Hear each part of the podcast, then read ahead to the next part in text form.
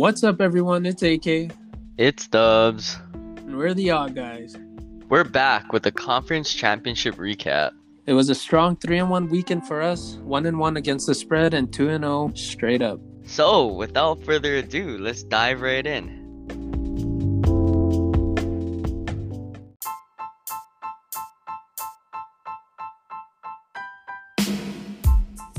Okay, so we will start off with the Tampa Bay Buccaneers and the Green Bay Packers. Yeah, we had the Bucks covering the four points and winning straight up. So, if you put a little on that money line, cashed out on a dog there, I mean, there, there's a lot of things to talk about in this game. You wanna go ahead and get your Yeah. yeah, yeah, yeah. As Dub said, we took Bucks with the points. We had them winning the game outright. I know last week we talked about actually this this pertains to both games. For both games, we talked about how top tier defenses were out of the running for Super Bowl and that the remaining four teams strong points are their offenses, their explosive offenses.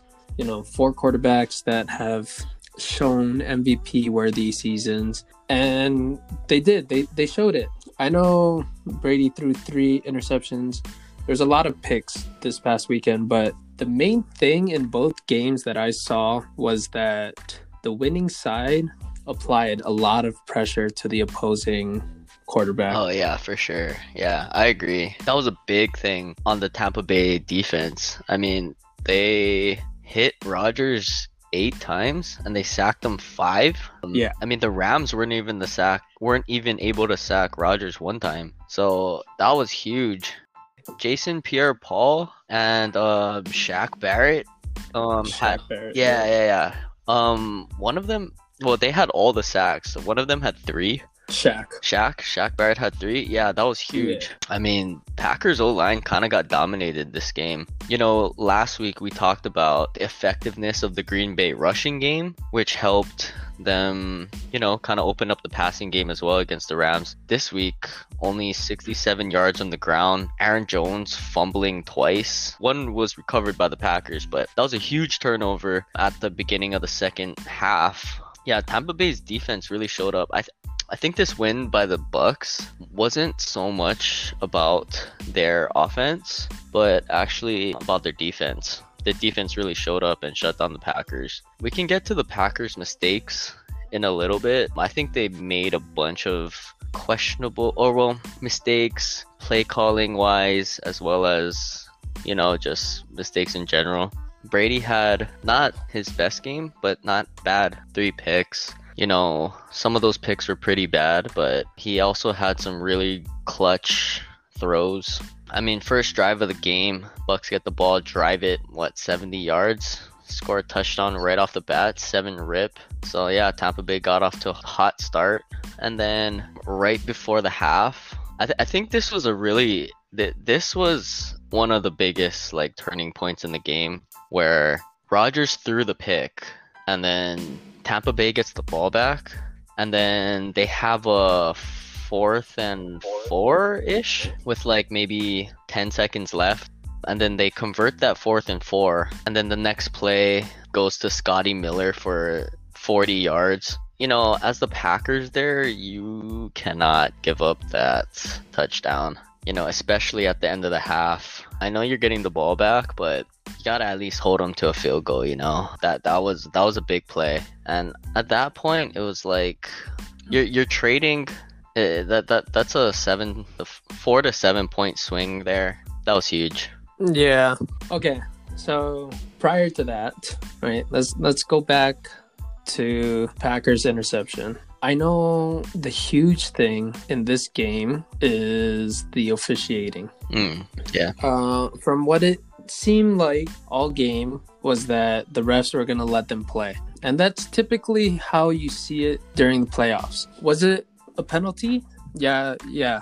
It, it was it was a penalty. It was a holding that probably would have been called during the regular season. And to be fair, was the penalty at the end of the game a penalty? Yes. They're both blatant penalties, which is fine. The only problem I have with the officiating is that it wasn't consistent. but they were both penalties. And I know a lot of Packer fans are complaining about how, oh, we could have won if, you know, they weren't bailed out, if Bucks weren't bailed out at the end of the game for the first down, things like that. Yeah, okay. But I don't think it matters. Um, Yeah, This game could have easily been won Yeah, by the Packers. yeah, yeah. I, I agree. This was a very winnable game by the Packers. Those two penalties were the ones that were that stood out the whole game, right? The pick yeah. and then the call against First yeah down. yeah the first down and both went against the packers i don't think those penalty th- those weren't the reasons why packers lost the game there Yeah. were a lot of like yeah it sucks i feel for you know packers fans that well not really Yeah, not really. Sucks. Sucks sometimes you know you don't get the calls that you need but i mean you can also say hey don't give up that touchdown at the end of the half. Hey why are you kicking a field goal with like two minutes left down eight and you're in the red zone? There was a point at which at brady's three picks came on three straight possessions. One of them turned into a touchdown for the packers the last two the packers went three and out Yeah. it's like you, you, you get the picks, you, you get the turnover, and you don't do anything with it. So I'm sure there were other plays too where, you know, people say there's holding on every, like, you don't see every single. Like when you're watching the game on TV, you don't see every single player. I mean, there might have been holding here and there. They just been letting them play all game. But, but were, were those both penalties? Yeah, sure but there were a lot of other things that could have made a difference in this game. Yeah, and Packer fans can't be so fixated with the last call that bailed the Bucks out. Yeah, it wasn't consistent with how they were officiating the rest of the game, sure, but I feel like Packer fans are holding on to an excuse of why they lost just because that was the last drive of the game, and they don't realize that yeah, as you mentioned, two of the interceptions were followed up by three and outs and it looked really bad. They they couldn't get anything going towards the end of the game. And I mean, Brady was giving Packers a lot of chances. The picks that he threw, aside from the one where Evans missed it, which he should have. Evans needs to come down with that. Yeah, there were actually a lot of drop balls on the Tampa Bay side. I, I think I tweeted out like early in the first, maybe late in the first quarter, early in the second. I can't remember, but the Bucks are driving. I, I think it was pro- it was probably their second their second possession where they needed to punt. At this point, the score is 7-0. The Bucks scored a touchdown. Green Bay gets the ball back. They punt. Tampa Bay gets the ball back. They're driving. They're on the 50 yard line. Tyler Johnson drops a ball that hits him right in the hands, second down, and then from there, that was a huge second down and ten. I, I I tweeted about I tweeted about this because this was a momentum shift. If the Bucks get that first down, they at least get another field goal to put them up Yeah. 10-0 early in the first, and that was big. Godwin dropped a couple balls. Evans dropped a couple balls. Granted, Godwin made up for it with a big catch later in the game, but the Bucks did leave the door open. There was another so the Bucks, okay, so after so that play with 2 minutes left, Green Bay elects to kick the field goal. Okay, first off, questionable call, whatever. But there there's 2 minutes and like 5 seconds left on the clock and then they kick the ball away. I was saying Green Bay needs to kick this out of the end zone because that saves them a timeout with the 2 minute warning. They don't and the returner for the Bucks slides Slides. with two minutes and two seconds left, which means that the Green Yeah. they give Green Bay another essentially another Timeout. with the two minute warning. So Green Bay had their chances. You know, Tampa Bay left the door open and they couldn't. At the end of the game, they couldn't stop them.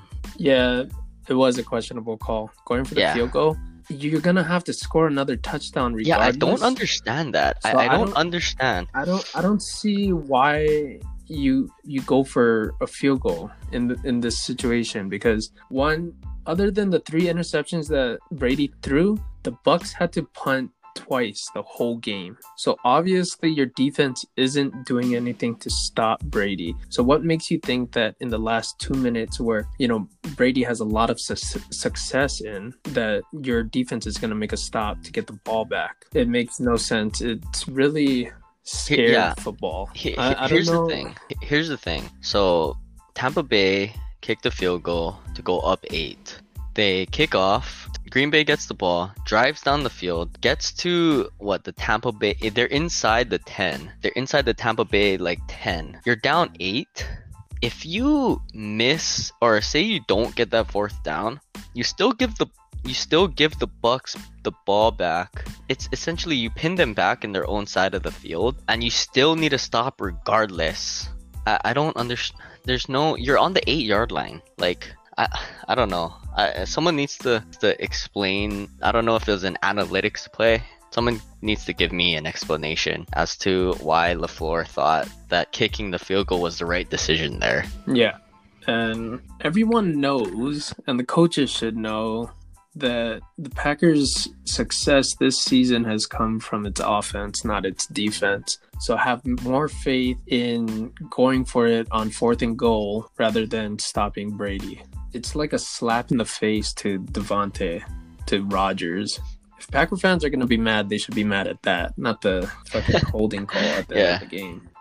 Overall, though, it was a good win by the Bucks. I don't know why the Bucks continue to use Ronald Jones as like they split carries Fournette and Jones. I think they go every other drive. I don't I don't Yeah. understand that though. Like Fournette looks so much better than Ronald Jones carrying the ball. Yeah. If they just stick with Fournette the whole time, like I mean th- that's a solid run game. I, I don't yeah. And the receivers got to catch the ball for Tampa Bay if they want to beat the the Chiefs. And Brady's three picks. I, I think the three picks though were were kind of Brady was being being sacked or um being pressured. So But see, that's the thing though. Like I watched him throw these two picks, you know, aside from the Mike Evans drop. The other two picks, yeah, he was he was being hurried and didn't want to take the sack. And it's so uncharacteristic for for Brady to make these decisions. Like the one that he like lofted up towards Mike Yeah. Evans. I, I think he was hoping that Mike Evans would adjust. like yeah, yeah, yeah. play defense. Yeah. And he just like threw a 50 50 ball. And unfortunately, Mike Evans' back was turned to Brady. He didn't turn around. And just him making those decisions, it was kind of weird because I've never seen him do these kinds of things. It's, it's kind of similar to like what a rookie would do in that situation. So I, I don't know. It was weird. Yeah, I agree. You know, we can also say that Brady. I I think he was clutch when he needed to be, or he right. He made Yeah. Yeah. there were a lot of plays that there was a lot of key plays that he needed to make that he made. So yeah, I mean, not MVP Tom Brady, but you know, still Tom Brady, Tom Brady. Yeah. experienced Yeah, yeah, yeah, Tom yeah. Brady. So Packers are heading home. Rodgers' future is up in the air. Yeah, he wasn't happy. Uh, they he, in the post game press conference, not happy with uh, LaFleur's Yeah. call to kick that field goal. But Rodgers is never happy at the end of the season, unless, unless you know. Hate that guy. Just a whiner. Just a whiner. Everything's not his is. fault, huh? Yeah. Well, here, y- you want to talk about Brady for a little bit though? Is he definitive? Whether he loses in the Super Bowl or not, wins or loses, he's the goat, right? Yeah. He'll probably go down as the greatest player to touch the field. And it pains me to say this because I'm I'm not a Brady fan just because of how successful he is. So I was I saw something switching over to Oh, NBA. the Steph Curry stat. yeah, yeah, yeah. Yeah, so the Steph Curry, Steph Curry is the sharpest three point shooter, Ever? um, Right. And probably will go down as the best. Yeah, I agree. I think so too. ever. Ever. Yeah. And I forget what the exact number is, but he has a certain percentage of making a three Yeah. in his whole career, and Brady has a higher percentage to make the Super It's- Bowl. It, than it's it is more. It's Curry more likely that Brady will make the su- a Super Bowl in a season that he plays football than it is for Steph Curry to make a three point shot every time he shoots the ball. It's crazy. That that's absolutely insane. Yeah. Like I, I don't I don't know like and he's played one season he has one NFC championship while Drew Brees and Aaron Rodgers both have one as well. It's like okay, you want me to take your team to a Super Bowl? Just just sign me. I in my eyes already. There's no denying that he's the goat. Yeah. There there are absolutely no other argument. Whatever- Like like that that he just shut everything down. It was just like I'm leaving New England. I'm going to the Bucks and we're going to the Super Bowl. and it's always hard because like for me you know every sport has goat debates and with nba you know lebron kobe mj everyone putting their points towards that debate like for me there is no definitive answer i think they're all great in the era that they played same with ronaldo and messi in soccer but for nfl i, I think it's definitive that Brady is the GOAT and he's showcasing it this year. I don't think anybody comes close Yeah. to it, honestly. So yeah, we're two for two on the day. Bucks covering the four points and also winning straight up. So it was a good start for conference championship weekend. So we can head on to AFC. We got the Bills against the Chiefs. We took the we Bills took plus three, plus three and a half, yeah, whatever. Plus three. Um, I mean, we had the Chiefs money line. Uh, I, I don't. There's not really a bunch of things to talk about. I think in terms of gameplay on either side. I, I don't think either side made any big mistakes or there wasn't one like game defining plays. I think if anything, it was that big Tyreek Hill. I think it was a 70 yard reception. But that play, anyone else in the league gets that ball, it's like a 15 to 20 yard pass. It's only Tyreek Hill that can do that. I don't know. Uh, what do you have? Okay, so this was another game. As I mentioned with the Bucks game, these are two teams that hold all their strengths on in their offense. Not saying that their defenses are bad, but their strong points are their offenses. And again, Chiefs, the winning side, applying pressure on Josh Allen, throwing him off his game. Four sacks, 10 QB hits. You know, it's kind of like how the Bucks handled Rodgers. And that really threw Josh and the Bills offense off their game. You know, Josh Allen going 28 for 48, 287, two touchdowns, one interception. Um, nobody on the receiving end really having too much success. Cole Beasley had a nice game. You know, Diggs had an all right game. Nothing too special. Yeah, with with both NFC and AFC championships, the winning team won the battle in the trenches. Uh, Let's just put it this way: Josh Allen, all of Sunday, Josh Allen had the most rushing yards at 88 yards. Nobody having a really good rushing day on Sunday, and Chiefs and the Bucks front seven, front eight. You know, they they played really well. That was kind of like a big thing for their success in Yeah. this game. I'm actually looking back at it now. The Bills weren't able to get anything going, weren't able to really get a good rhythm going on offense. And, you know, coming out of the second half, they get a field goal on their first drive. On their second possession, they drove all.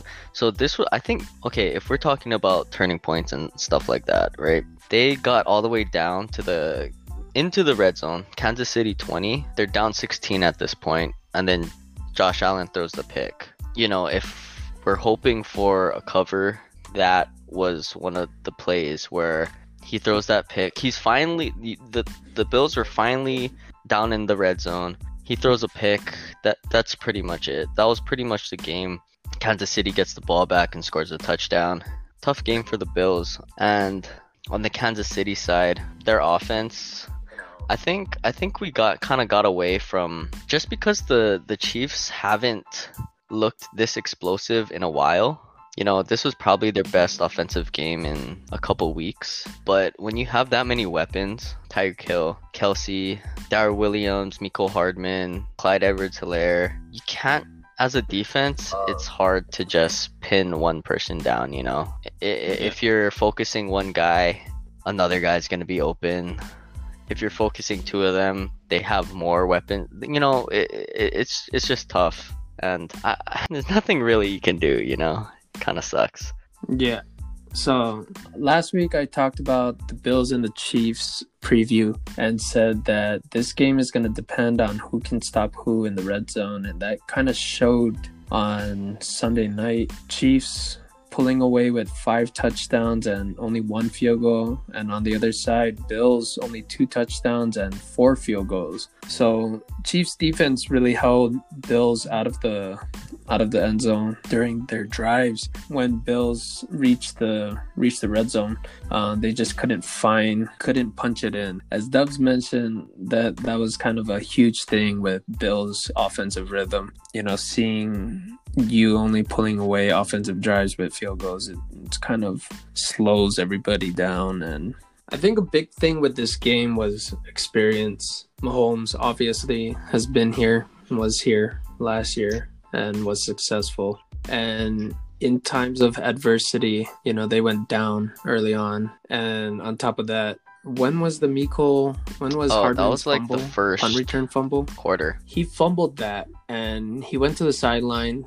Mecole Hardman is Yeah, what? yeah, yeah. He's He's probably second or third right? year in the league. yeah. So Hardman he fumbles the ball off the punt return, goes to the sideline, kind of beats himself up about it, and being down 9-0 early on in the first quarter, it's not something that you want to see, and you don't want to be the one at fault. So he was kind of beating himself up, goes to the bench. Kelce tried to talk him down, and then Pat comes over, talks to him, kind of helps him pick his head back up, saying, "You know what? You'll you'll make a play later on in the game. I know you'll make a play. I know you better than anyone else on the field. So you know you just gotta you just gotta pick yourself back up and then make up for it." And he did. He had that 50 yard run. He busted that out and kind of did what he had to do, and that kind of shows how much Mahomes has grown.